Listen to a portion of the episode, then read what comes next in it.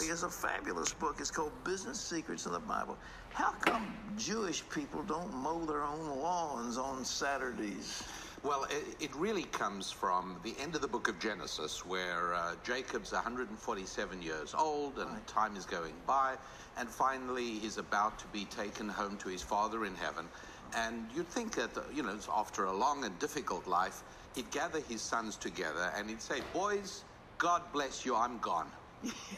Instead, he takes 20, 30 verses giving a ble- Reuben, this is your blessing. Simon, this is your blessing. Judah, this is your blessing. In other words, he's laying the foundation of specialization. You're not just one big clump of people. Each one of you is going to find the area in which you can best serve your brethren. And this idea, which wasn't found in general economics until the 18th century, uh, Adam Smith realized the principle of specialization lies deeply embedded in ancient Jewish wisdom's understanding of the Bible. In other words, somebody's got to cook the bread, somebody's got to make the machine, somebody has to sew the cloth. They can't all do it, do it together. Exactly, and it's even more than that because uh, if we each take care of our own needs, then we don't need one another.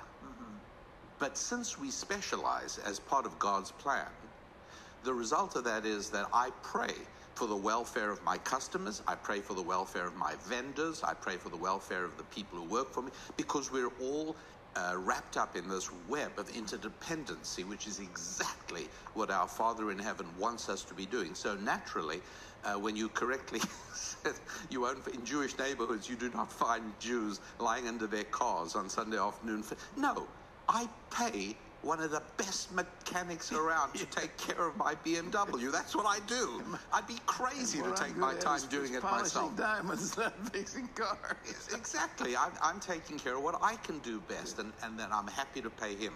Or, or for me to mow my lawn. I'm the worst lawn mower in the world. Yeah. But the young man who lives down the street from me, he's one of the best. And he's happy to do it. I'm happy. And so it's really important that each one of us finds our, our highest and best way to serve our fellow human beings, which is another way of taking care of God's other children. And that's why we speak of customer service and worship service, because one of the ways of worshiping our Creator is by taking care of His other Is, children. is that one of the principles of Jewish uh, finances to look after your customers and to be One of the great secrets, and again, I present 40 secrets in this book, which is it's not a book about investing, because investing, you really got to have some money. It's not a book of getting out of debt, because you want to get out of debt, you speak to my friend Dave Ramsey. But you, this is about making more money. This is about saying, you know what, this year I want to make twice as much money as I made last year. Not 100 times, not 50 times, twice as much. Is, is that a biblical concept, making money? Making money? Yeah. Let me put it this way. If some a young person came to you and said, "Look, I can't decide what to do. I either want to go into politics. Actually, they don't say that. I want to go into public service." I always distrust occupations that need a euphemism. Have you noticed? Uh-huh, right, right. Uh, so, uh, public service, or I'd like to go into business and make a lot of money. Who is better for America? Who's better for you? Who's better for me? When somebody tells me he wants to go into public service or politics, I think to myself, 10 more fingers in my wallet. But when somebody tells me I want to go into business, Yeah. then the only way he can succeed in business, or she, is by making products or services that enhance my life. Mm-hmm. And that's why I say, yes, I'm not going to say God wants you to be rich, but God wants you to be striving for more money. Money is a spiritual creation of our Creator, it's not something that just came about. I said something here too that so what surprised most people is that that cities were really a creation of God. That men had to get together in cities. Why was that? Well, that's exactly right. We find that uh, um, after Cain kills, kills Abel, um, God gives him the punishment of isolation from people, basically. You're always going to have to keep traveling, and, and things you plant won't grow. And finally, he realizes, and so he names his son Enoch. And so by he took one life, he shows that he's atoned, he shows God that he understands understands he brings a new life into the world enoch in hebrew in the lord's language. Yes. enoch means i'm educated. Education. I've, I've got it. I caught on what i did wrong. And now he builds a city what for three human beings? Well that's not the point. You know builds it and they'll come. A city is a glorious place. A, a city is where you've got the best of everything. Sadly you can also have the worst of everything. If you build your city without god in a, in a, in a godless manner you'll have massive problems but a city built in, in uh, basically as as uh, people like Cotton Mather uh, and and some of the great Christian leaders of colonial America, the city on the hill. If it's that kind of a city, a godly city, it's a city where everybody can make more money than they can anywhere else. You find these principles in Hebrews. I know you. You one thing in your book you talk about. Uh, uh, of course, the word for hand is yad, and you got uh, you said a friend is is, is yad yad. Is Yes, of course. Tell Sure. us about that. Well, what's interesting about that is that um, uh, it's, it's curious how throughout Western civilization, and Western civilization sprang from the pages of the Bible. I mean, obviously, what we think of as the West is uh, is the creation of God's book. Uh, Basically, God's message to mankind. Right.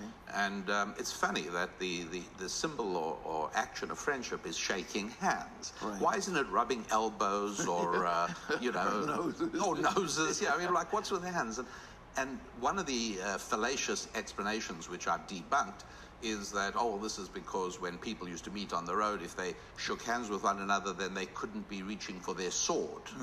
Uh, well, all I know is I can handle a, a, a knife with my left hand as well. Wouldn't that be a surprise for the guy whose right hand I'm holding while I take him out with my left hand?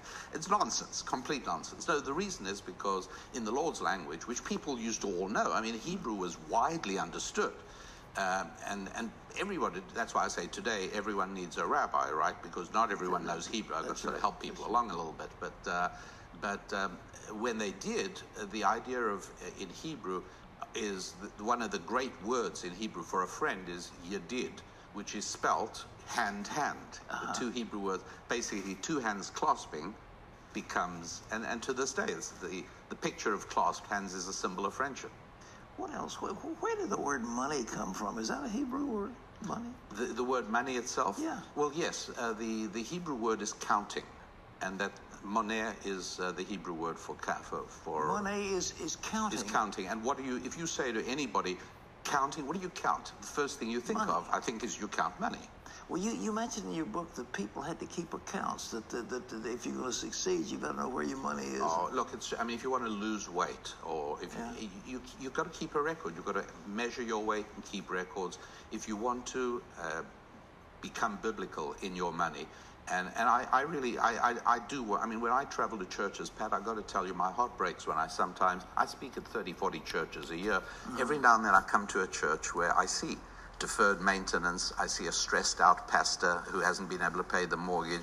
I see members of the church who just not and and it, for me it's the greatest blessing it's what my ministry is all about to bring them business secrets from the bible so that when i come back a year later i see a different institute a totally So- different church The whole idea of knowing how to do uh, balance sheet accounting or, you know, you don't have to become a, a cpa Ah. but you do need to be able to understand financial statements and and it's easy to do you just got to be able but to do it that's a, a key. I mean, the Jewish person from the Bible would always know how to count his money and know where it was. not only that but the hebrew words for counting Yes. not only means money in the case of Monet, but each of the four Hebrew words that mean counting also mean successful person of accomplishment. Tell me about those. That the successful person. Yeah, uh, in Hebrew there's a word poked, uh, or how about the word noseh? It means to count, but it's also the same word in the book of Numbers where Moses appoints the princes for each tribe.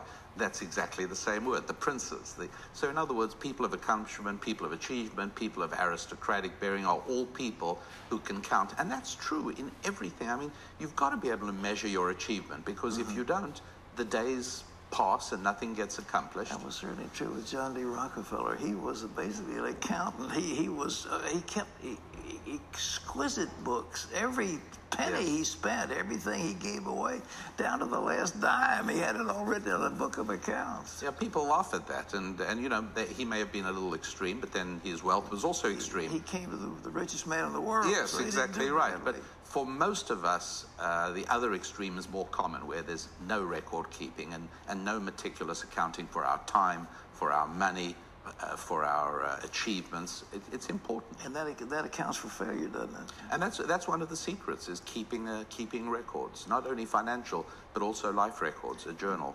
That there's no word in Hebrew for retirement. I told you that, and I'm very pleased. Last time we were together, I told you there's no Hebrew word for retirement. And the general rule is that when there's no Hebrew word for something, uh, it, it's a bad idea. So, for instance, there's no Hebrew word for adolescent. Because when you think about it, an adolescent's just somebody who wants all the privileges of adulthood with none of the responsibilities, right? Um, so, uh, no word for adolescent, no word for retire. And I, am very happy to see that you've taken that lesson to heart. Totally to heart, man. I just can't, they won't let me retire. I'm trying, but they won't let me. Absolutely out of the question. But there's no word in Hebrew for it. No, there isn't, because it's a, it's a bad concept. Well, what have we done in our country? We have violated that totally. People, we've got to pay them when they're 65 years old. Well, we violated a lot of things in this country. I mean, right now, for instance, um, there is the implication that if you've made money, there's something morally suspect about you. Mm. That somehow making money is a bad thing. Uh, there's another word in Hebrew uh, doesn't exist, the word fair. Because you'll, you'll hear politicians say, well, he's rich, he hasn't paid his fair share. The funny thing about fair is it's not defined. It's that's right. I would, I would think that when many politicians say we want people to pay their fair tax, they probably mean 100%. That's right. there isn't anything short of that. You know, fair doesn't mean anything at all. Yeah. Fair is whatever I choose to want it to mean. But there's no word in Hebrew for fair. No word for fair. Yeah. Why not? There's word. There's words for justice. Yes. Uh, because in in the Bible and in biblical thinking, agreements and contracts are sacrosanct. They're very important. If we shake hands on something, that is an agreement. But we'd never say, uh, Pat, I've got an idea. Why don't we go into business together and we'll just we'll have a fair, equitable distribution of the profits? No, we don't do that. We say, here's what it's going to be. It's going to be 50% and 50%, or it's going to be 43% yeah. and 57%. But we don't just use uh, loose and ill-defined concepts because that creates bad arrangements, bad relationships. What is another key principle of wealth that you found in the Bible? Freedom. Well, uh, one of the, the great ones that, that has always served the Jewish people very successfully and very, very well. And I mean, I'm not saying there's no poor Jews, but Jews are disproportionately financially effective. And, uh, mm. and I wanted to bring 40 of the most important secrets from the Bible to everybody. One that's beautiful is in the second book of Kings, uh, the prophet Elisha is, is approached by a, a widow who has nothing yeah. and absolutely nothing. And he says to her, Listen, you've got to go back and search in your house. She says, I've got nothing. How many times do I have to tell you? He says, You've got to find something. So she finds one teensy weensy little jar of oil. Right. And then he says, okay, this is going to work. And they, she says, now go borrow 50 gallon oil drums from everybody, thousands of them, right? And, and she becomes the first oil tycoon in the Middle East. Now, this is a miracle. Yeah, it it's an absolute miracle. Right. Once it's a miracle, why couldn't Elisha have poured oil out of his thumb? I mean, God can fill thousands of barrels of oil from a thumb just as easily as from a little bottle of oil. Yet he made this poor widow go back and search until she found, because each and every one of us has a bottle of oil inside it. Each, we, we have that tiny little reserve we hmm. overlook, something we think is insignificant. She said, I got nothing. He said, go back and search. Little bottle of oil. Oh, that's very significant. So you got to have something inside you. Every one of us has that little spark of potential. That's why it's oil.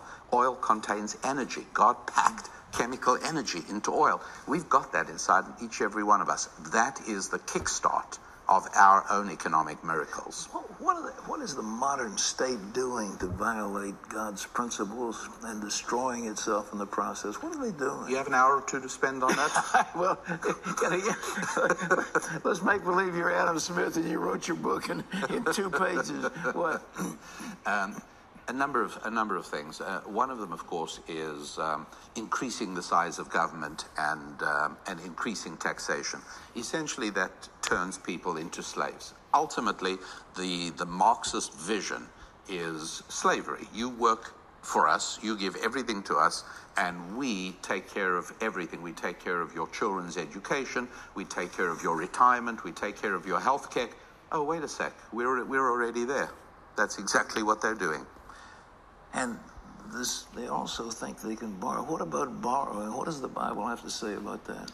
Uh, needless to say, uh, a, a, very bad way to, to go about doing business. It's a very bad way to try and build um, a sustainable economy, whether it's an individual or a family or a nation. Uh, the, the, borrowing is immoral. It's essentially taking from people who are not yet born. But then the, many of the people who are doing that are really fairly comfortable with taking a lot of things from the unborn, sure. including their lives.